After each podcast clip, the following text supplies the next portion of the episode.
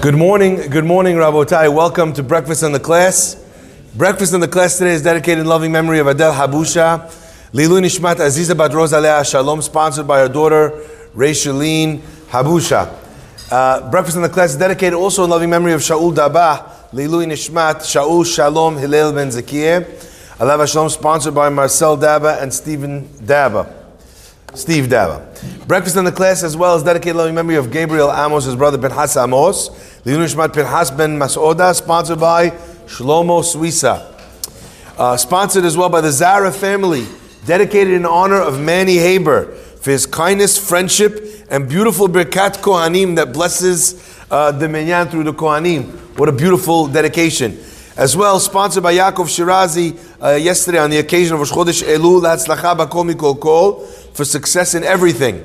In loving memory of Myron Mike Rishti, Lilu Nishmat Meir Ben Rachel, sponsored by his daughter Robin Rishti Beta, and sponsored by Yossi Levi as a Seudat Hoda'ah, and as well dedicated in loving memory of Amy Haber Alea Shalom Lilu Nishmat, Gittul Bracha Bat Al Talea, an amazing mother, wife, daughter, and friend uh, during the last couple of days of the week of our Azkara. Uh, we love you and miss you, Jimmy and Nathan Haber. Uh, we have sometimes some leftovers when we get to the Tuesday and Thursday class, as it's not every day uh, in, the, in the summer. So thank you for bearing with us.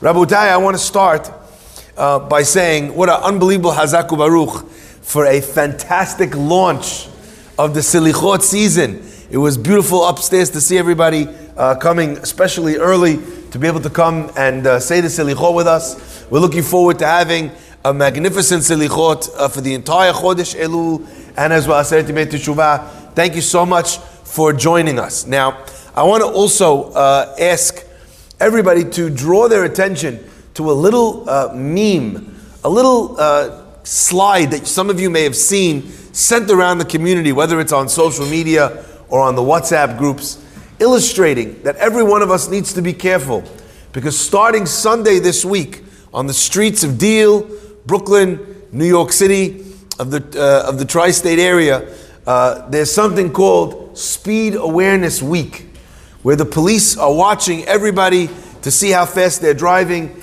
And of course, uh, as you know, the police are not only watching you for their health to uh, check and be aware of your speed, what are they giving you? Tickets. They've been, uh, they need to fill the coffers now again, right? Everyone is defunding the police. We got to bring some funds in. So they're going to make sure to give you tickets. And I thought to myself, thank you, Bore Olam, thank you, Hashem, for sending me such a beautiful message. Starting exactly on Sunday, Rosh Chodesh Elul is Speed Awareness Week. You have to be aware of how fast you're praying, of how fast you're judging, about how fast you are to say Lashon Hara, about how fast you are to get angry, also about how fast you are to de escalate your anger, how fast you are to run to do a mitzvah, how fast you are to do all of these things. And Hakadosh Baruch Hu sometimes gives you a sign, gives you an element to kind of get you in the mindset uh, in your life. And really, the purpose of that element is to be able to zone you in into your spiritual reality. That that is where we are in the month of Elul, where we take a, a beat and we look at how fast we are going.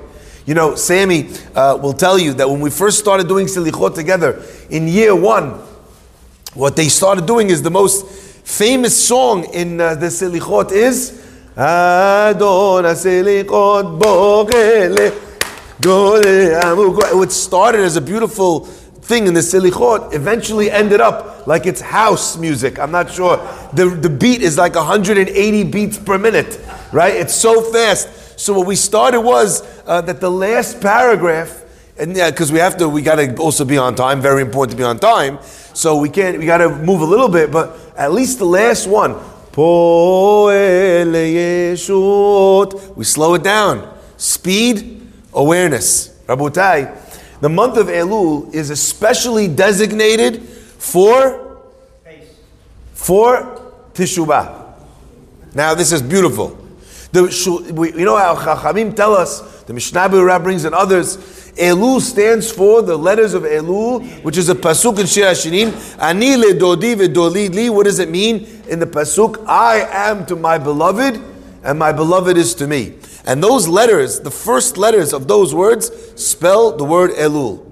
And this period of time, as is also pointed out, that the last letters of these words, ani, the last letter is yud, ledodi, yud, vedodi, yud, li. That's how you know David is a poet, right? Because, uh, but if he did, David didn't write this. But either way, the point is, right, this idea of yud, yud, yud, yud, tell, the gematria of the four yuds together gives us 40 days. Now, Sephardim, from 40 days already before, we're saying Silichot. Ashkenazim don't do that they sleep in for another 30 days. Maybe they did less things wrong. I don't know, Mabarif. But the point is, they don't do Silichot until right before Rosh Hashanah. Okay? However, they start blowing shofar on Elul. So we don't have that, and they don't have this. But together, Am Yisrael, everyone's doing their part to get in the zone to be doing Teshuvah. But there was something I thought of this morning.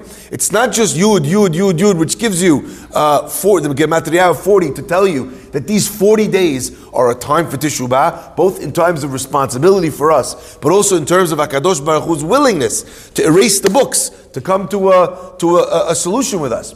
So, but also it teaches us, I think, something else. What is Yud Yud? Yud Yud? Amonai, Amonai. It's the name of God two times. It's the refrain that all through these 40 days we're saying almost on lather, rinse, repeat. The name of God that begins by say, being said twice in the front of the 13 midot, the 13 attributes of mercy. Amonai, Amonai. Now, why do we say God's name twice? We know that we're always very careful never to say the name of HaKadosh Baruch Hu in vain. Right? Lotisa Hashem Hashem Lashav. In fact, the Gemara says that the whole world shook when they talked about using God's name when swearing falsely, which meant that the name was used unnecessarily. So why do we use it? Amonai, Amonai.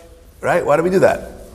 And our rabbis tell us that those uh, expressions of God, Amonai, Amonai, in fact, Halakha tells us that you have to pause between. There's uh, right there. There's a line over there. It's not for its health. The line is there because it gives you like that in the expression of the ta'amim.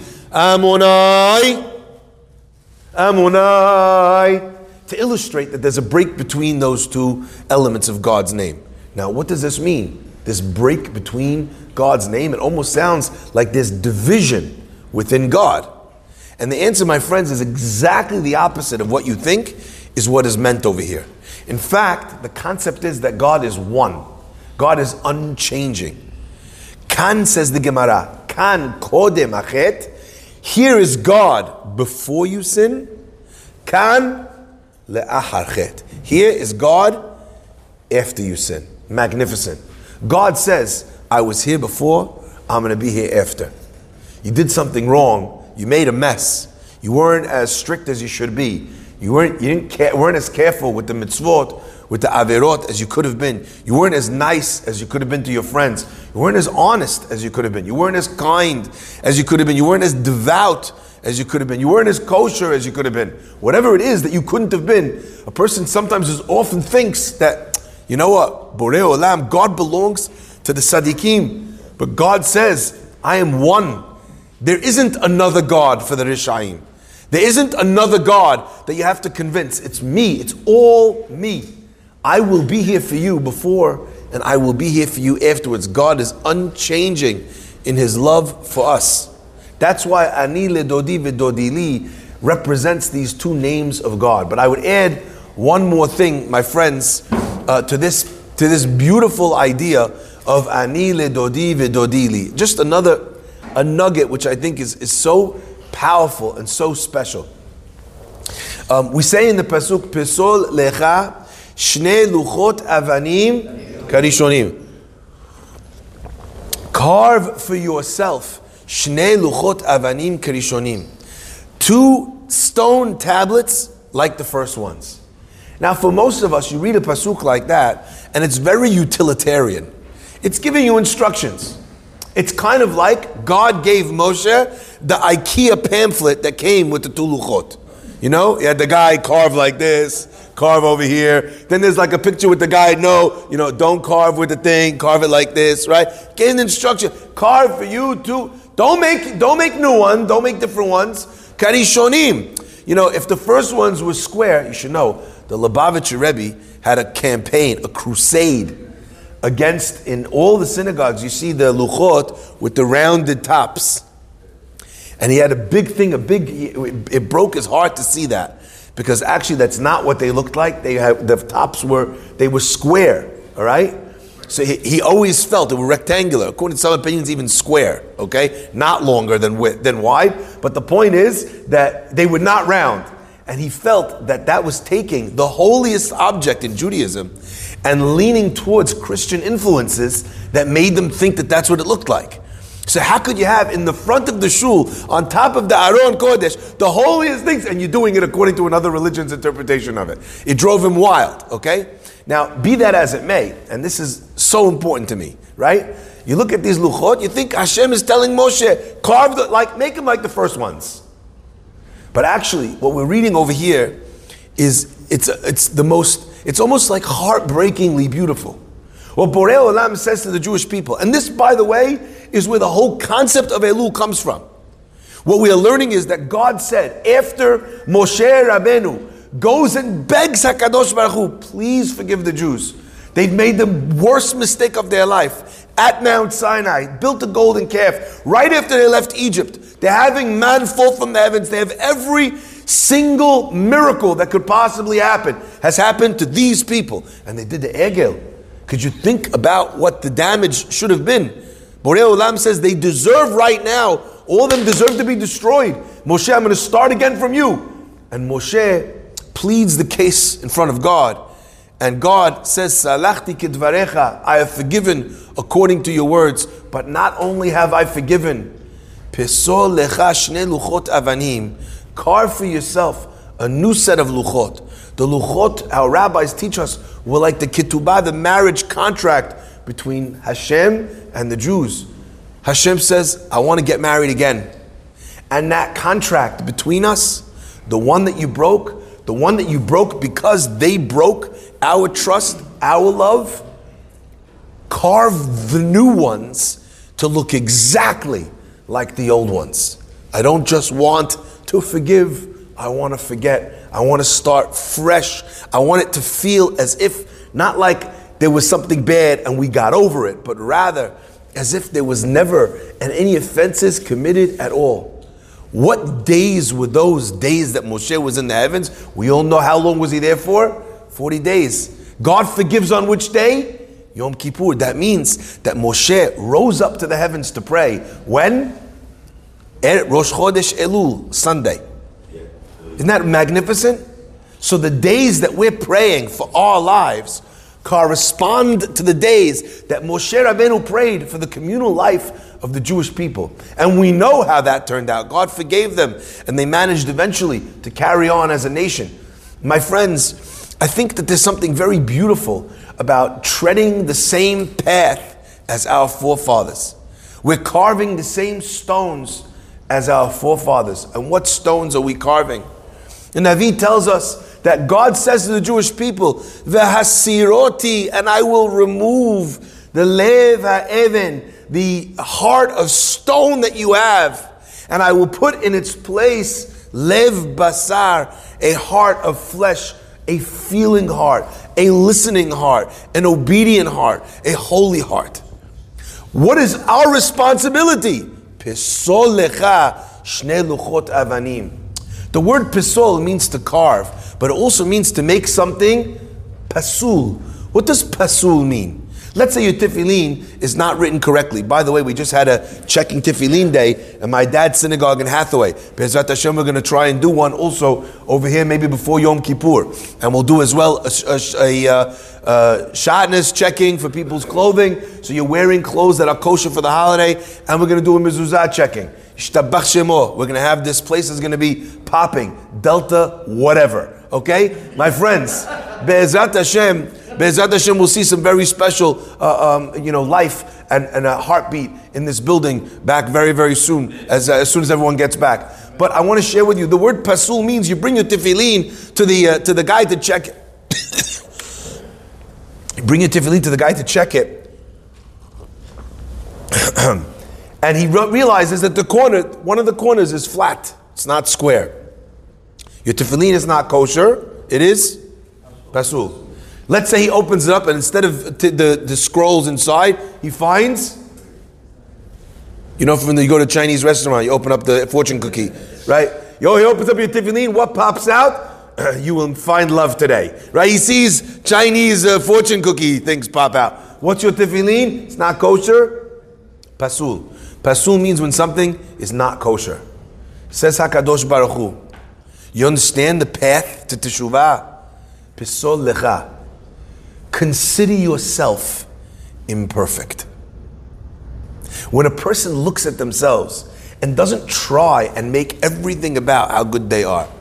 You know, sometimes you have people, they want to make amends. Sometimes they want to fix things. And then you speak to them and you're like, okay, you want to fix a relationship? So what are you what are you admitting? What do you want to say to the other person? Oh, me say to the other person. They have to say to me, I'm just willing to accept their apology. right? You have both sides. No one thinks anyone did anything wrong. That's not, you're not having anyone budge an inch in that scenario. Says the Pasuk, Pisol lecha. Make yourself, consider yourself imperfect. And once a person does that, they've created uh, another set of luchot. They've carved out the stone and replaced it with a heart of flesh and blood, a heart of teshuvah, karishonim. And in that scenario, they have returned back to their original relationship with God, Amonai, Amonai, the final letters of Ani le dodi vedodi li.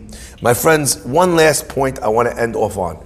And I, I keep stressing this, but I cannot stress it enough Elul is there and it works only if you believe in one fundamental concept. And that is that God is not only your father and he's not only your king. God is also ani le dodi. He loves you. He's your lover. He's your friend. Dodi comes from the word yedid, which means someone who's very close to you. You know, if you hurt your friend's feelings, I mean your best friend, what would you do? After you feel bad, first maybe you might avoid him, you might have a little bit of denial, but eventually you're so close that you know that you could call and just say, look, you know, we've been friends a long time. We go way back. Back in the day, we got in trouble in school together. Remember all the high school escapades that we had when we were dating? Remember all the crazy things we had going on in our life? Look, let's let it not be this way. I, I want to go back to the way things were you feel comfortable to pick up the phone to that person or to say to them, Ba'ar face to face, I messed up. But I don't want it to stay that way. God Himself waits for us for 40 days from Elul to Yom Kippurim. He throws the doors open, lekabel shavim, to accept all those who return. Use this opportunity. And I have to tell you, for many people, teshuvah is a difficult, arduous process. It's negative, it's cynical, it makes you feel low. It doesn't need to be that way. When you go to the gym after you gained a couple pounds, it's true you're working hard. It's true your muscles hurt. It's true it's a lot of work. But what happens at the end of a workout? How do you feel? You feel energized. You don't feel down in the dumps. You feel on fire.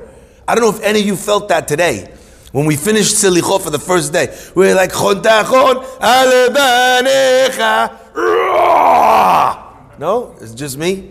Maybe I had too much coffee. Either way, Chontachon abanecha, you ready? You feel excited. Let these days drive a passion and an excitement for change, where you're happier with yourself, where you're prouder of yourself. And let us go back to Amonai, Amonai, God after the sin being the same as God before the sin, with our teshuvah being accepted during these days of Ratzon. Baruch Adonai Le'olam. Amen. Rabbi